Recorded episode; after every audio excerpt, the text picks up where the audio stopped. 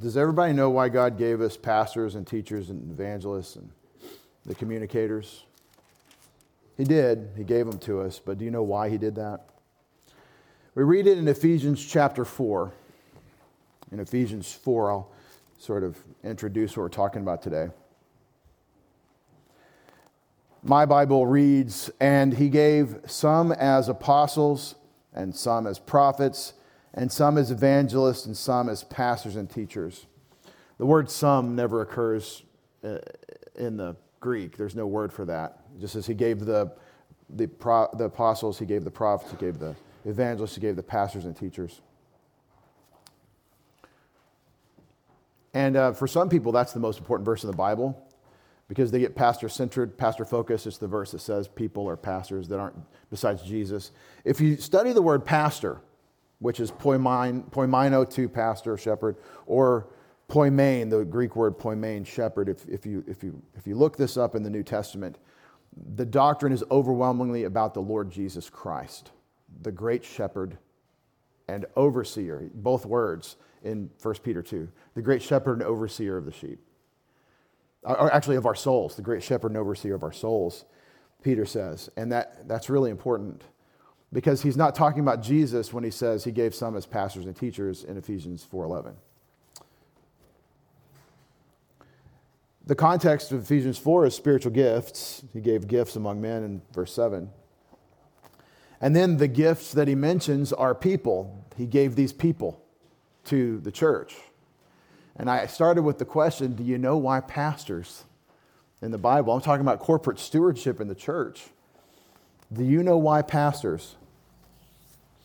Because it tells us why he gave these communicators who are gifted spiritually with communication gifts. I didn't say interpretation gifts, I said communication gifts. They're gifted spiritually with these communication gifts, and then that's for a purpose.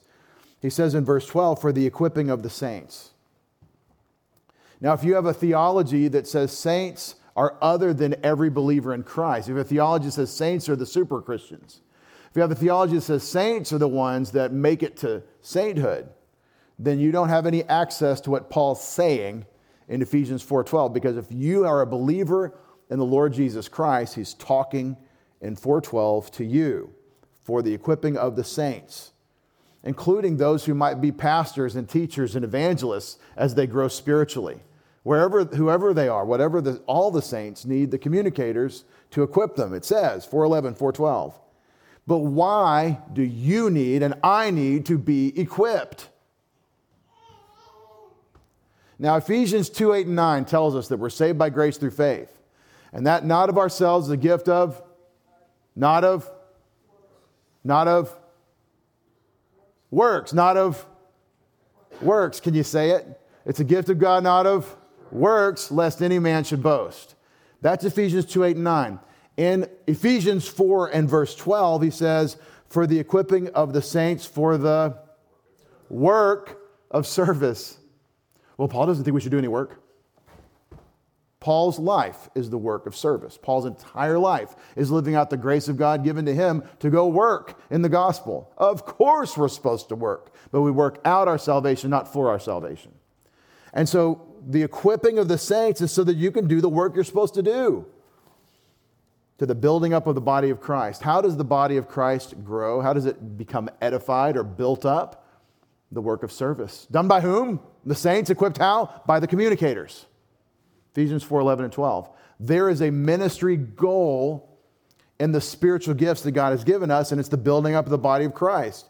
And in Ephesians 4 7, he says, You have a spiritual gift. You may not be gifted as a communicator, or you may, but you have a spiritual gift, and it's for the equipping of the saints, for the ministry of service, to the building up of the body of Christ.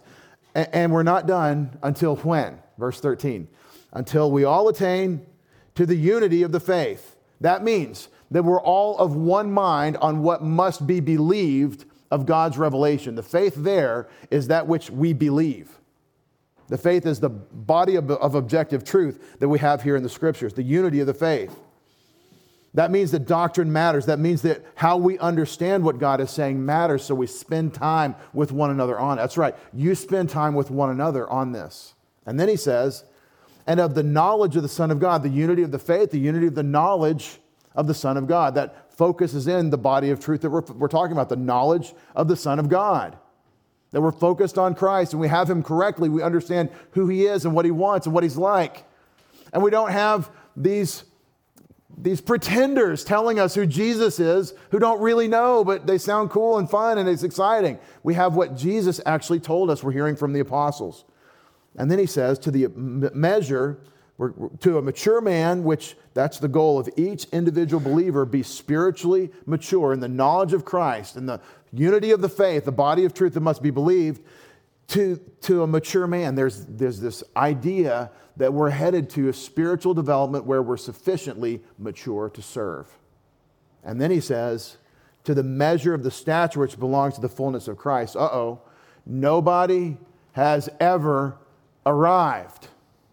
You can never say it. Philippians 3 does the same thing. I haven't attained yet. Paul hadn't attained yet in Philippians. Well, he's in prison, praising the Lord no matter what. He hasn't attained yet? No, nobody has attained yet because the goal is the character of Jesus formed in your heart, the character of Christ. So it's a constant goal, it's a constant aspiration. And I never say, well, I'm never there. It doesn't matter because I'll never get there. I say, to that which I've attained, I'll advance. My position in Christ, I'm going to live out by faith in Him. This is why pastors, I could also ask the question why church buildings? I could ask the question why parking lots? We could ask any, any feature of ministry that facilitates our becoming mature believers doing the work as mature workmen and women. Okay? This is what we're talking about in corporate stewardship in the church.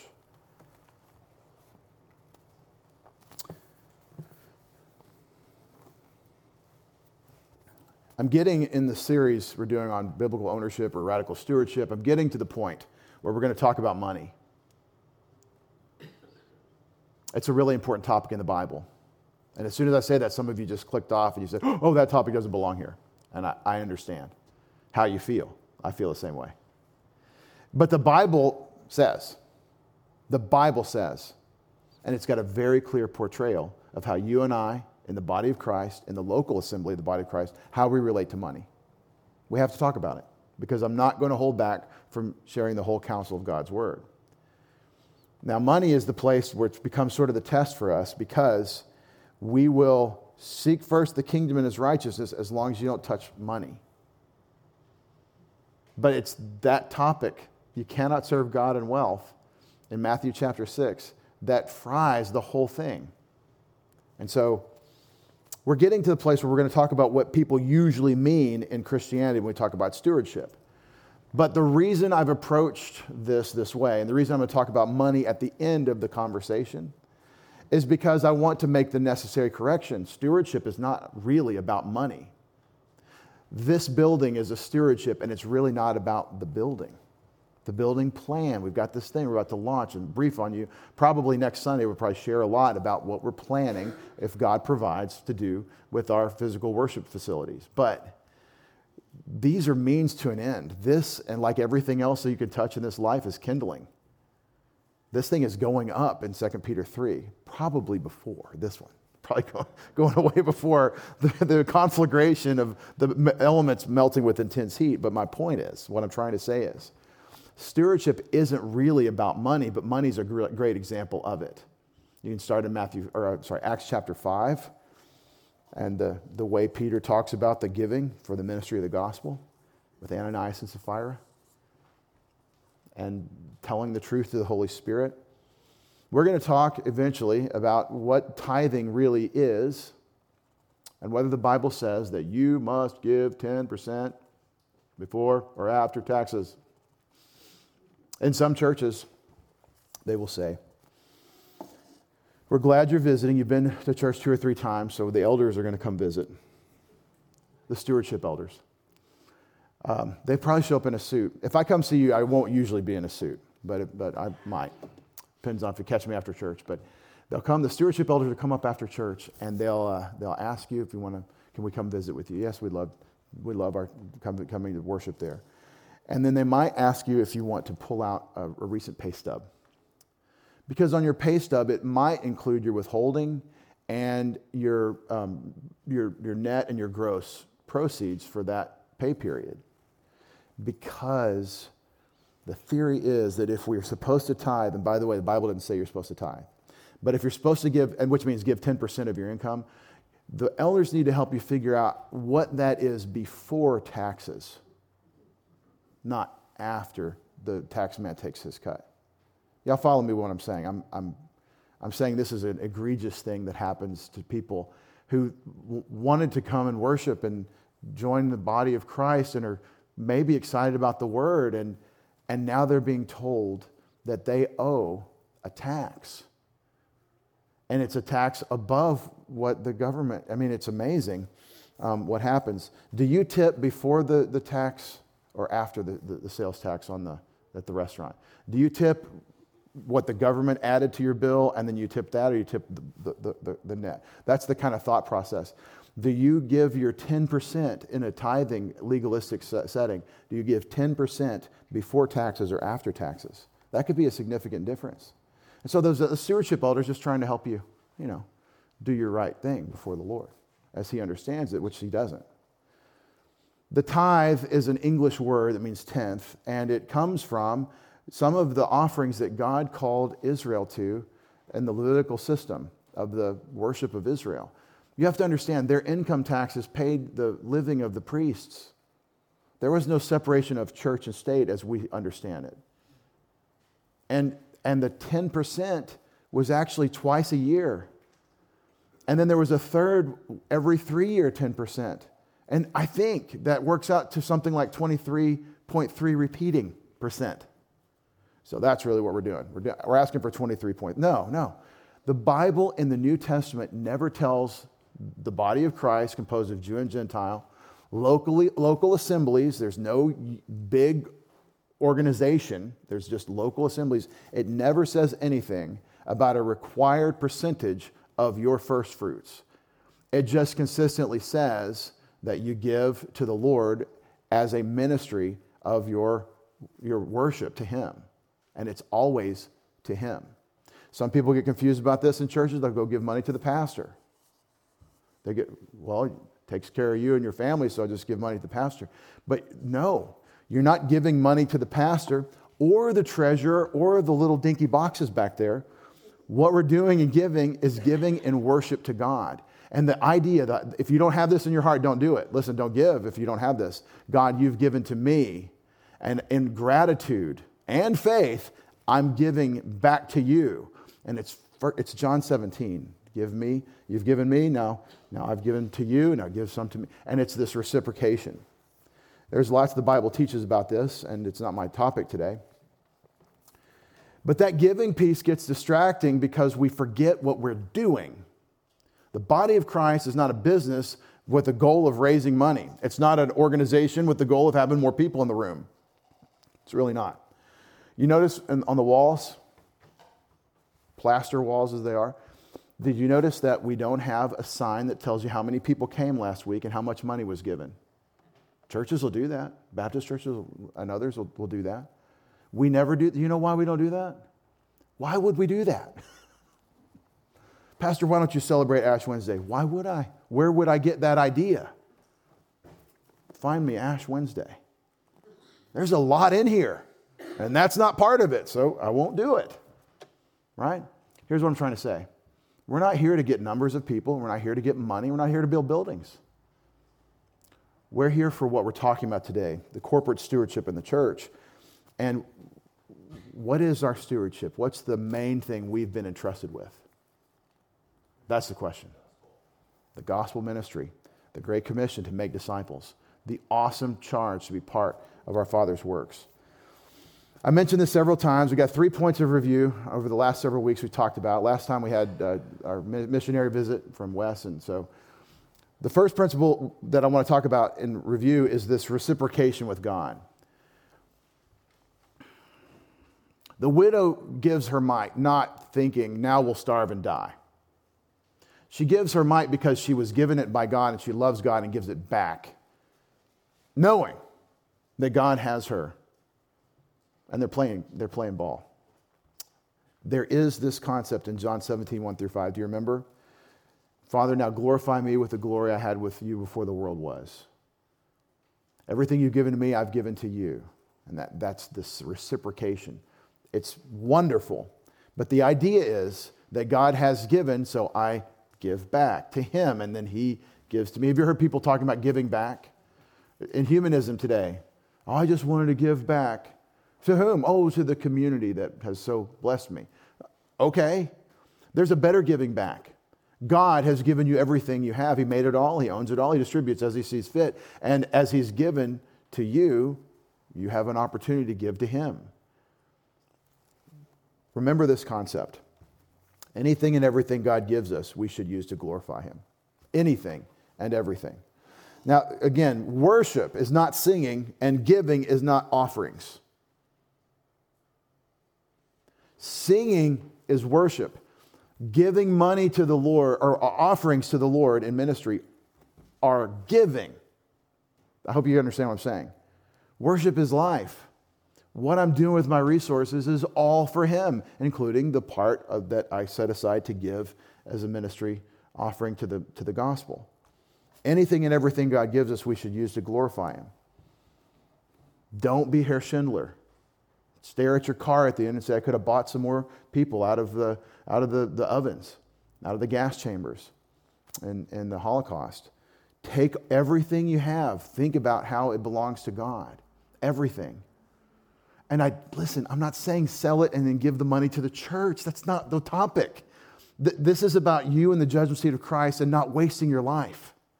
It's not about us getting money. Th- that's God's money. And everything I own is His, and everything you own is His, whether we know it or not. And so that's really the big picture of reciprocation. Whatever you gave me, Father, I've given back to you. That's John 17. And that's not just for the, you know, for the, for the clergy. That's everybody. And that's not a vow of poverty either, by the way. Where'd that come from? That's not a vow of poverty either. That is a commitment to the wealth of reciprocation with God the Father. All right.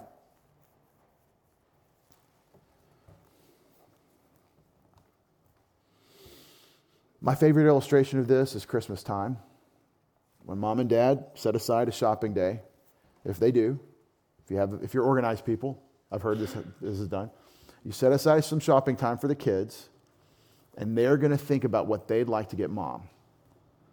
So dad takes them to wherever. They're going to go pick something out for mom. And as they get older, maybe they get to have the money themselves that you pass out to them to go get something for mom. You just gave them money for them to use to give something to be part of this reciprocation. Some of you are like, wait, the kids would get presents for the parents? What is this? This is training. but the, the idea is that you gave it to them and then they gave it to you, and so you're being equipped. Now, take that difference between parents and children and make it an infinite difference. God doesn't need anything from us. But by a sovereign, loving arrangement, He wants you to make choices of what He's given you to glorify Him with. And He's inviting you to play ball. I say play ball because, like a kid in the backyard playing catch with his dad, dad throws the ball, I catch it. I throw the ball back to dad, he catches it, and we just play and pitch and we're talking, and, we're, and that's the idea of giving. The building project is our second point of review, and it might be surprising that I'm not talking about sticks and stones and plaster and horsehair cushions and things. We're talking about 1 Corinthians 3 12 through 15. What is our building project? What is our building project?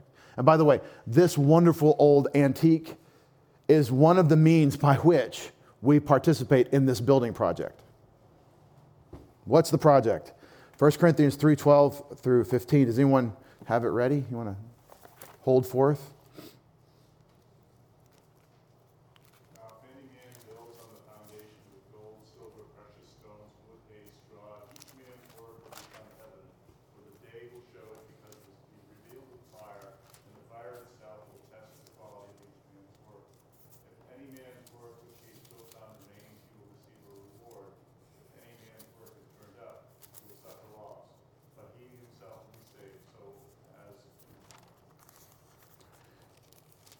So the folks at home are wishing I had handed you the microphone, and thank you. Next time we'll have to be faster on that. He just read 1 Corinthians 3 12 through 15, which says that the building project is gold, silver, precious stones. And the test of the building project is the fire that will determine the value of the materials you used, and whatever's left over after the test of fire, you get back. And if you, if you built with the wrong materials, then that all goes, gets consumed. It's all combustible. You get singed eyebrows, but you're saved, though as through fire. Meaning you wasted your life. You wasted every opportunity. The whole building structure you built in your life is wasted. Now, we heard the description of the judgment of the building materials. What is the building? Read 1 Corinthians chapter 3 sometime, verses 1 through uh, 11. The building is the edification of the saints, the building up of the body of Christ, just like we read in Ephesians chapter 4. It's like the same guy wrote 1 Corinthians 3, that wrote Ephesians 4. Like he's got a mission. Now, where did Paul get that mission?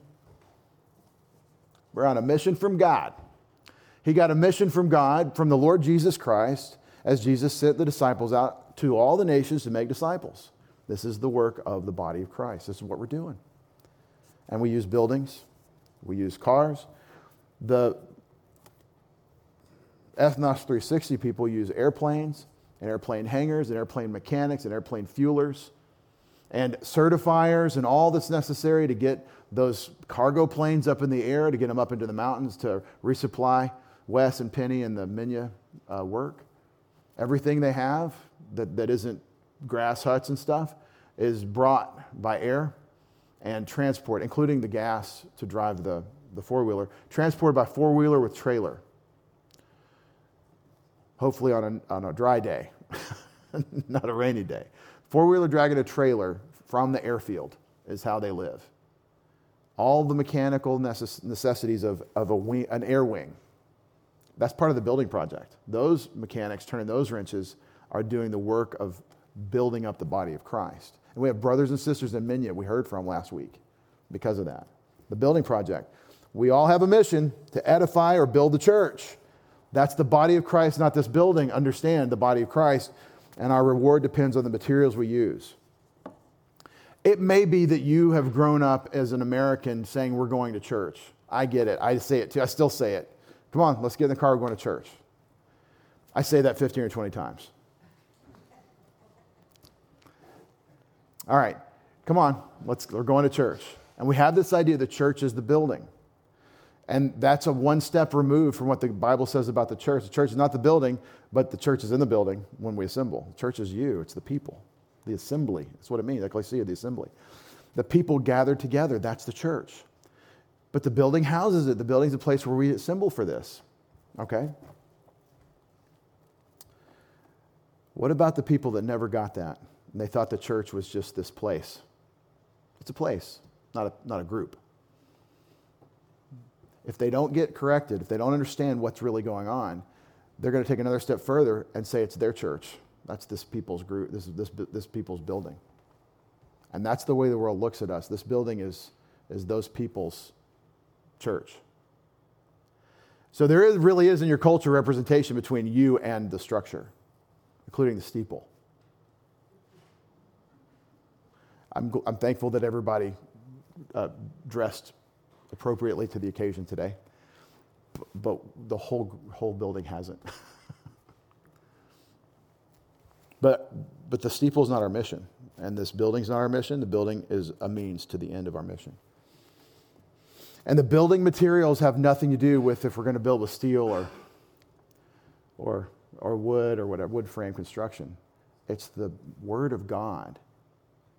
Now, on this topic of the building project, meaning the gold, silver, precious stones we build the body of Christ with, what at bottom is Paul talking about? The building materials. He's talking about meeting people with the Word of God so that they know God through His Word. He's talking about that protocol system where God has inspired the writers of Scripture, Old Testament and New Testament, and He illuminates the heart of the believer as we take in that Word, as we're taught, as we read, as we think about, as we meditate on the Word of God night and day. And that is That is the materials. And that's why we're in the Bible. I'm teaching the Bible constantly. I can't talk about having a mission or edifying the church unless I'm getting it from 1 Corinthians 3. I, I can't. My conscience says don't do that because I run the risk of making things up because I have a creative uh, uh, hair every once in a while. I have a creative thought, and maybe that's the thing I should talk about. No, it's what God says. That's the materials. So that clever guy that says a bunch of stuff that's not in the Bible, but he, wow, that sounded like a good word. And we're getting our ears tickled, and, and that's not the building materials, beloved. And so I'm trying to um, impress upon you the importance of God's word, but why would you study the word? Well, one reason you would do it is because you want to be part of the construction team. You want to build. I want to build into someone's life. I want to bring the word to them. I want to illuminate them as God would use me and, and share the, the word. We also talked about the judgment seat of Christ in 2 Corinthians 5, 9, and 10. Therefore, we have it as our ambition, whether in the body or out of the body, whether we're here or absent, whether present in the body or absent. We have as our ambition, whether at home or absent, that means whether we're at home with the Lord or absent from Him physically here, is what he's talking about. To be pleasing to Him. Our ambition, our aim, our singular focus is to be pleasing to God. Don't let someone then whisper to you, you already are pleasing to God because of your position in Christ, and because that cancels what Paul says. Of course, in your position in Christ, because you're in Christ, you're pleasing to God. This is my beloved Son, whom I'm well pleased. The Father's pleased with the Son. You're in the Son, so he's pleased with you in position. But we're not talking about position, we're talking about what you do with it. We have work to do. Dad has us in the company and he wants to see us perform. You've got to get your sales numbers up in the, in the uh, analogy of the of the business that dad brings us into. Careful about sales because we're not selling anything. But God does have an enterprise and he, he could just do it all himself. He could do extreme ownership and just own everything and do it all himself. And we could all sit on the sidelines and just clap for every touchdown while I mix metaphors. But he doesn't do it that way. What Jesus does, what God does, is he says, This is what I want you to do, and this is the power I'm giving you to do it and this is the time and the, and the, and the opportunity and the resources. And then he says, Go. And then you and I say, I wonder what I should do today. We hear the starter piston. We, what was that sound? Was that incoming or outgoing? What, what was that, that shot, gunshot sound? Oh, I'm wearing a number and running shorts. I don't, uh, I don't know why I'm wearing running. Sh- These guys are all running. Why are they? Hmm. I'm going to have to think about that. And that's where Christians are. That's where a lot of us are. Is that there's a race that's been set before us. The, the pistol went off. You're, you're, you're running this race, but you're not. We're not. And the reason we don't is because we lack a personal sense of being pleasing to our Savior. It's our singular ambition to be pleasing to Him. Why? Because in verse 10, we must all appear before the Bema, the judgment seat of Christ, to receive recompense as payback for what we've done in the body, that's as believers, whether good or bad, whether pleasing to God or wasted. The works of the building project in 1 Corinthians 3. We must all appear for judgment of our works as believers. This is not get, paying for your sins. Jesus paid for the sins. This is, did you do the work that I set you up to do? This is the evaluation, the performance review at the end of the, the period, of the evaluation period. It's a very short time, just a few decades. Eternity is a really long time. And if you, if you buy into the materialism of our time, if you think all there is is right now, all I have is what I see, and all there can be is all I can imagine, if you adopt that materialistic, limited frame that Satan wants you to adopt, then you won't think about how long eternity is and how short now is and how opportune this moment is. And I'm not going to throw away my shot, as they, as Menyes, what, what's his name, um, as they said in the, the, the Hamilton song, I'm not going to throw away my shot. I'm going to use it. And it's only going to be for a few years. And you're only going to suffer for your Savior and disciple up under the pressure of your sin nature and the outside pressure of the, the devil's world calling to your sin nature, and Satan and his fallen angels attacking you in ways you don't even know. You're only going to deal with this pressure of people hating you for Christ's sake for a few decades, for a few years. And then there's eternity. And that's really what Christian stewardship is about. It's really, man, I've never seen, um, I've never seen such a contradiction as when um, I don't want to hurt, step on any toes. Maybe you bought bricks and stuff, but when people do these building projects and they sell a brick so that you can have it in laser inscribed, and then your name is forever on the building until they replace the facade with that brick in the building that you gave such and such. Now, to give, to, to build in this building, uh, you've got to pony up, you know, a few thousand dollars to, to, for our funding campaign, and then we'll put a brick with your name on it. That's what people do for building projects, but not here. We can't do that because you have your reward in full, as Jesus said, because you did it to get a memoriam to yourself. You, you can't, you cannot forfeit your reward for serving God and giving or whatever you've done. You can't, you, just please never do something like this. We will never do anything like that. But um, it's such a contradiction because you're not building with bricks and money. We're building with the gospel. And what we're building is not buildings, we're building people into Christ. And you can do that with, can you read?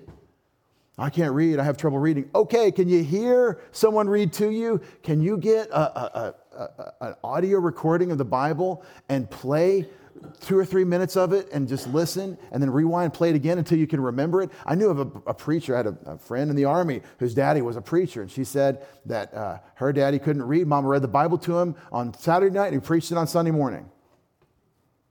Hey, if that's what it takes, if he's the guy that, that can do it, do it. And he did. She said he was a powerful preacher, but he couldn't read. His daddy, daddy never learned to read.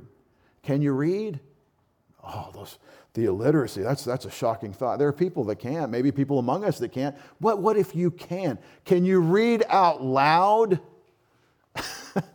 can you sit down with somebody in 1 Thessalonians 1 and say, over a cup of coffee, if you're sanctified, or whatever you drink if you got issues, but um, no, I'm, kidding, I'm just kidding you're sitting down with somebody over a, a, pleasant moment and you say, you just read the words out loud. Watch this. It's so cool. First lesson to teach someone in 1 Thessalonians, a new, a new believer, that you're going to build with some gold, silver, precious stones. Paul and Silvanus and Timothy to the church of the Thessalonians and God and God the Father and the Lord Jesus Christ, grace to you and peace. You don't have to read any further to have a little message right there about who God is and what he's like. Because when God's person, when God's man speaks to God's people, he says what God wants for his people. He wants you to have his grace and he wants you to experience his peace. God is good and God is loving, and this is the greeting that defines our Christian walk grace to you and peace from God our Father. That's its own little message. You don't have to read it in Greek to share that message with a new believer. That God wants us to enjoy His grace and His peace. Then you can, if you really think about it, you can start asking a few discussion questions to talk about what it means that we would have His grace and His peace. And have you experienced God's grace and peace? And do you know what that is? And then, if it's a brand new believer, you go back to the gospel. Do you understand how we have God's grace through Christ and what He did? Do you understand what peace is? He's not at war with us because of our sin anymore, because Jesus paid for the sins. And do you have that in your heart? Do you know that we have God's grace and peace through the Lord Jesus Christ and His work on the cross? Do you know the gospel? Can you go back to the gospel, someone? Or do you only have the ability, listen, to hear? Can you not say it? I mean, just that? There was a time in my life I couldn't say it. One of the reasons is because no one told me I should. No one said, you should be saying these simple things. Now, don't go beyond what the text says and say something it's not saying, please. Don't add errors that are the world's full of, but in the Spirit, walking in the fear of the Lord, you can share these ideas. It's simple, and you because you've learned to read. I mean, there was a book that they wanted us to read, so we invented a literacy program, have the universal literacy, like, like never in all of world history, even the girls. Everybody's taught to read, especially the girls now, especially the girls. They're the readers, right? Why do we read? Well, so we can read the newspaper and be lied to. And not, not really read anymore, now just emojis. We can meme ourselves and TikTok ourselves to death. Now, the, the ministry of the gospel is the stewardship, and one of the means by which we advance the ministry of the gospel is in our giving, and it's real clear that that's the arrangement. So don't please make this about something that it's not. The challenge, beloved, is what are we building? What? What are we building? We are building people into the character of Jesus Christ in Ephesians 4. We're building people into the character of Jesus Christ. And let me paraphrase with you one more time as we close. It's a long close. In Ephesians 4 7, he starts this topic of spiritual gifts. Everybody gets one in Ephesians 4 7. Let me pull it up. I will, I will pull it up in my uh, codex. To each one of us, grace was given according to the measure of Christ's gift. And then he uh, summarizes Psalm 68 and talks about who Jesus is, the one who gives the gifts because of his victory. And now, verse 11. He gave some, he gave the apostles, he gave the prophets, the evangelists, the pastors, and teachers. I started with this, I'll close with this. These are communicators. Every one of these, apostles, a communicator, a prophet, just all a prophet is, is someone who speaks God's word. An apostle is someone who speaks God's word with authority to, to administer. Prophets aren't given administrative authority as we read the scriptures, they're given the word of God in their mouth and they say it. Word for word, what Isaiah the prophet said is God's word. What New Testament prophets said, like Mark, is God's word, what they wrote. Evangelist is a controversial topic because we have this idea that an evangelist is Elmer Gantry or some other singular guy. Billy Graham is not Elmer Gantry, I don't mean that, but that the evangelist is somebody who there's a tent and he comes, and then for some reason everybody shows up, a George Whitefield in our colonial era, or even um, um, uh, his opponent, Wesley. These famous speakers that speak and people come to hear, and they're specially gifted to get an audience and attention. And we think that historically we've thought that's what an evangelist is someone gifted to get the attention of people. And that, that may be the case. It may be that they have this ability.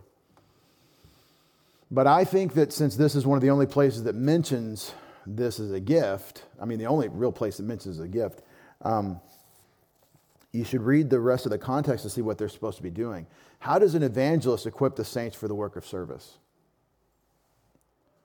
See, you can't just farm out your evangelism work, your witnessing for Christ to a specialist that brings people to the tent. And then we have people standing by to give you some literature and to bring you back to pray together, and we will connect you to a local church. It, that's not uh, apparently primarily what Paul has in mind, I think. How does the person who is gifted in this task equip the saints for the work of service? Have you ever had an evangelist teach you how to do it? Have you ever had someone gifted in sharing Christ share with you how to share Christ? I think this makes the person 10 times more powerful than if they just, we set them up a venue and invited people if they wanted to come. I don't believe in the revivalist me- movement or method. I, I don't believe in it. I don't think that we, if we just build a tent and have someone with a microphone, people will flock. I mean, maybe we could do an experiment. I'd love to prove me wrong. Let's get out there and preach the gospel 12 hours straight with a giant speaker, the loudspeaker, and just see who comes, right? It'd probably be an interesting crowd.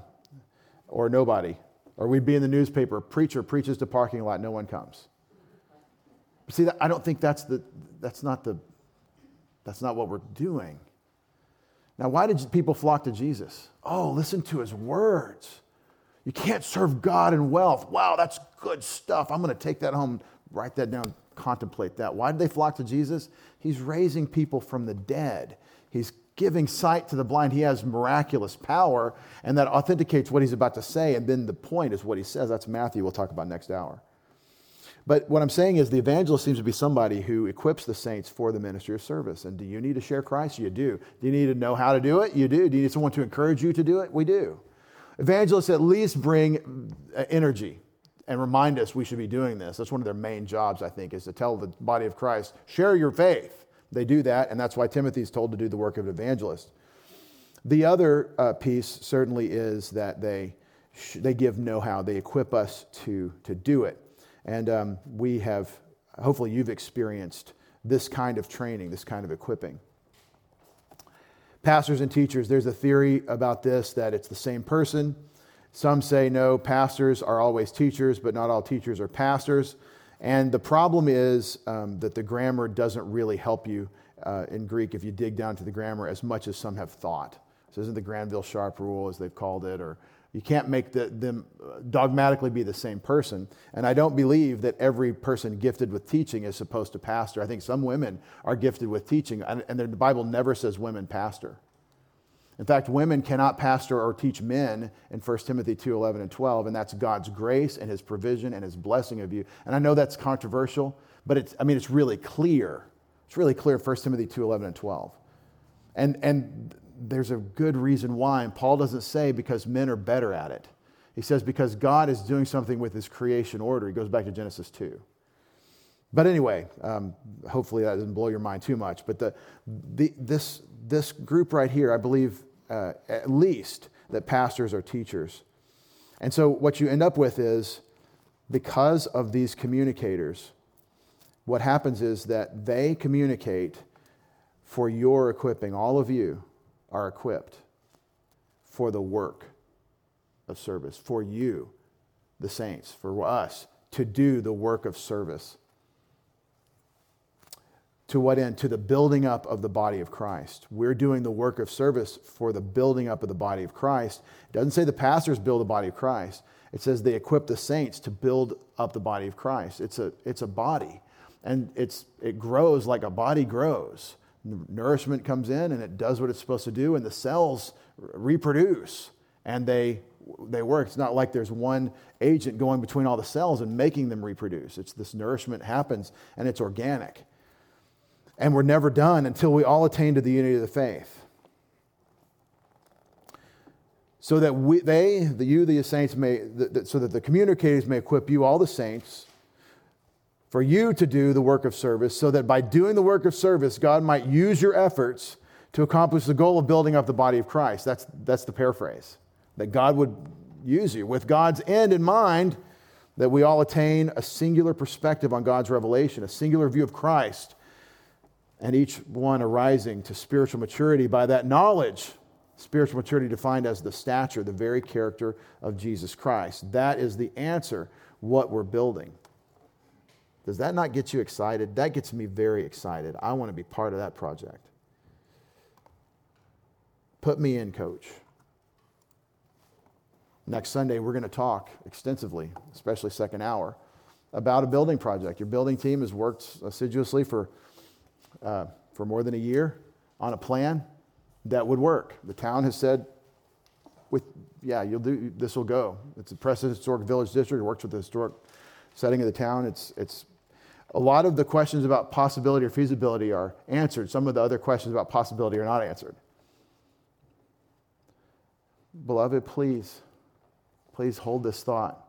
This church is not a building, and the church building project is not the physical building. It's people, it's the ministry of the gospel, it's the edification of the saints.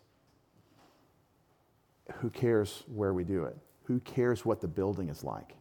Not somebody focused on the mission. Paul will go over to the school of Tyrannus, whatever that is. He'll, he'll preach there. Uh, there's a roof, there's, there's overhead covered, let's go. I, I couldn't care less what physical structure we do it in. What I want, what I, my dream, is that every one of our hearts would be so equipped to grow spiritually into the giftedness God has given us that we would throw in and, and build this body of this body of believers into a mature man in the character of Christ. You know what we need? We need people that could work with kids because we got a bunch of kids. I have, I have on good authority that we're not too far away if we wanted. It's not long at all to figure out a certification and the mechanic support to grab a bus and go down to Norwich and grab these kids in our Good News Club and bring them to the church. We could do it tomorrow. We ought to go to the bus bar and see if we can rent and just say, hey, can we get it? Can we try it and do a special? I believe that all these kids and families that we've reached out to in Norwich, if we came to get them, a lot of them would be here with us. Now, what would you do with them? Well, we try not to make eye contact. you'd love them, you'd hug them, you'd say, We're so glad you're here. You'd take them in hand. You'd make sure that if it was up to, if, if, if, if, if they're going to be here, that someone's going to tell them that Jesus loves them and that the, he died for their sins. And, and that means we love you too. You would do something, you would make sure that, I mean, if, if, if, if, if nobody else does, I'm going to do it. It's going to have, this is going to happen because they're here and this is our ministers, our, our, we are building. I have a gift, I'm going to use it. You would feed them. You have to feed them. You have to provide food for the poor children that might come when we release at noon. You have to give them something to take home. And you have to give them a reason for them to think about the Lord through the week. And you have to check in with them next time and know their name. You have to take a personal interest. That's what children's ministry requires. You've got to know their names. You've got to look them in the eye. You have to tell them Jesus loves them and then show them what that looks like. Just for one example, dozens of little children that we're ministering to constantly that are not in a church. Now, don't get all deterministic on me and uh, shut down William Carey here and say, well, if the Lord wants to minister to them, he'll do it. That's not the way this works. But you see what I'm saying? There are opportunities and doors and, and, and harvest chances for us, harvest uh, opportunities. The, the, the Bayview and, and, uh, and Beechwood. Did you know Bayview uh, Rehab? Bayview Rehab in Waterford is asking us if we will do a weekly Bible study there. The residents want someone to go teach the Bible to them weekly. We go monthly to do a worship service with them, which includes Bible teaching. They want to do a sit down together, talk it out Bible study, I assume with coffee. I don't know how to do it. Hebrews, right? That's what we study. That's an opportunity that's sitting there. There's a good news club in a, uh, under attack in a country district that desperately needs a leader, someone spiritually mature enough and gifted to do the work. They need someone to, to cover this and preach the grace gospel of the Lord Jesus Christ to the kids in the country in the little country town. There are so many opportunities, so many awesome opportunities. And see, this building, I think, was designed in a, in a mindset that you came, you worship, and you leave. And we've treated it like this, this building like that for a long time. And you should repent if that's the way you think about it. We should all repent. If I think this is the place where I come and I hear and I leave, and I don't think of these people as my church, my body of believers that I'm associated with, that I assemble with, you've misunderstood. We've horribly misunderstood. And that's the stewardship. Father, thank you for the gospel ministry, for the challenge that you give us to work in it, to live it. Father, if these words that we're saying seem convicting or condemning, God, let, let them fall where they need to so we can make the changes we need to make.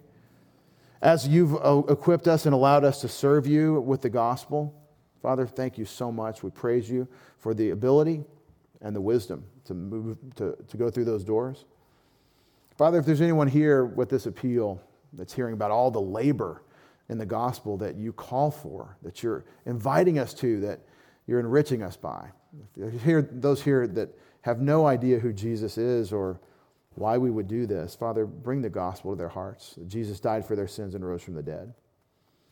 If it's your desire for us to share these words, Father, we ask that the Spirit would open our mouths, that we would know you because we've spent time and your word, even here together today. So we would know how to say the things that you've said, how to share the truths that you've given us so that we could Love them with the truth. And Father, those that don't know Christ, you have to do the preparatory work. You have to superintend the process all along through your Spirit. We ask for in Jesus' name. Amen.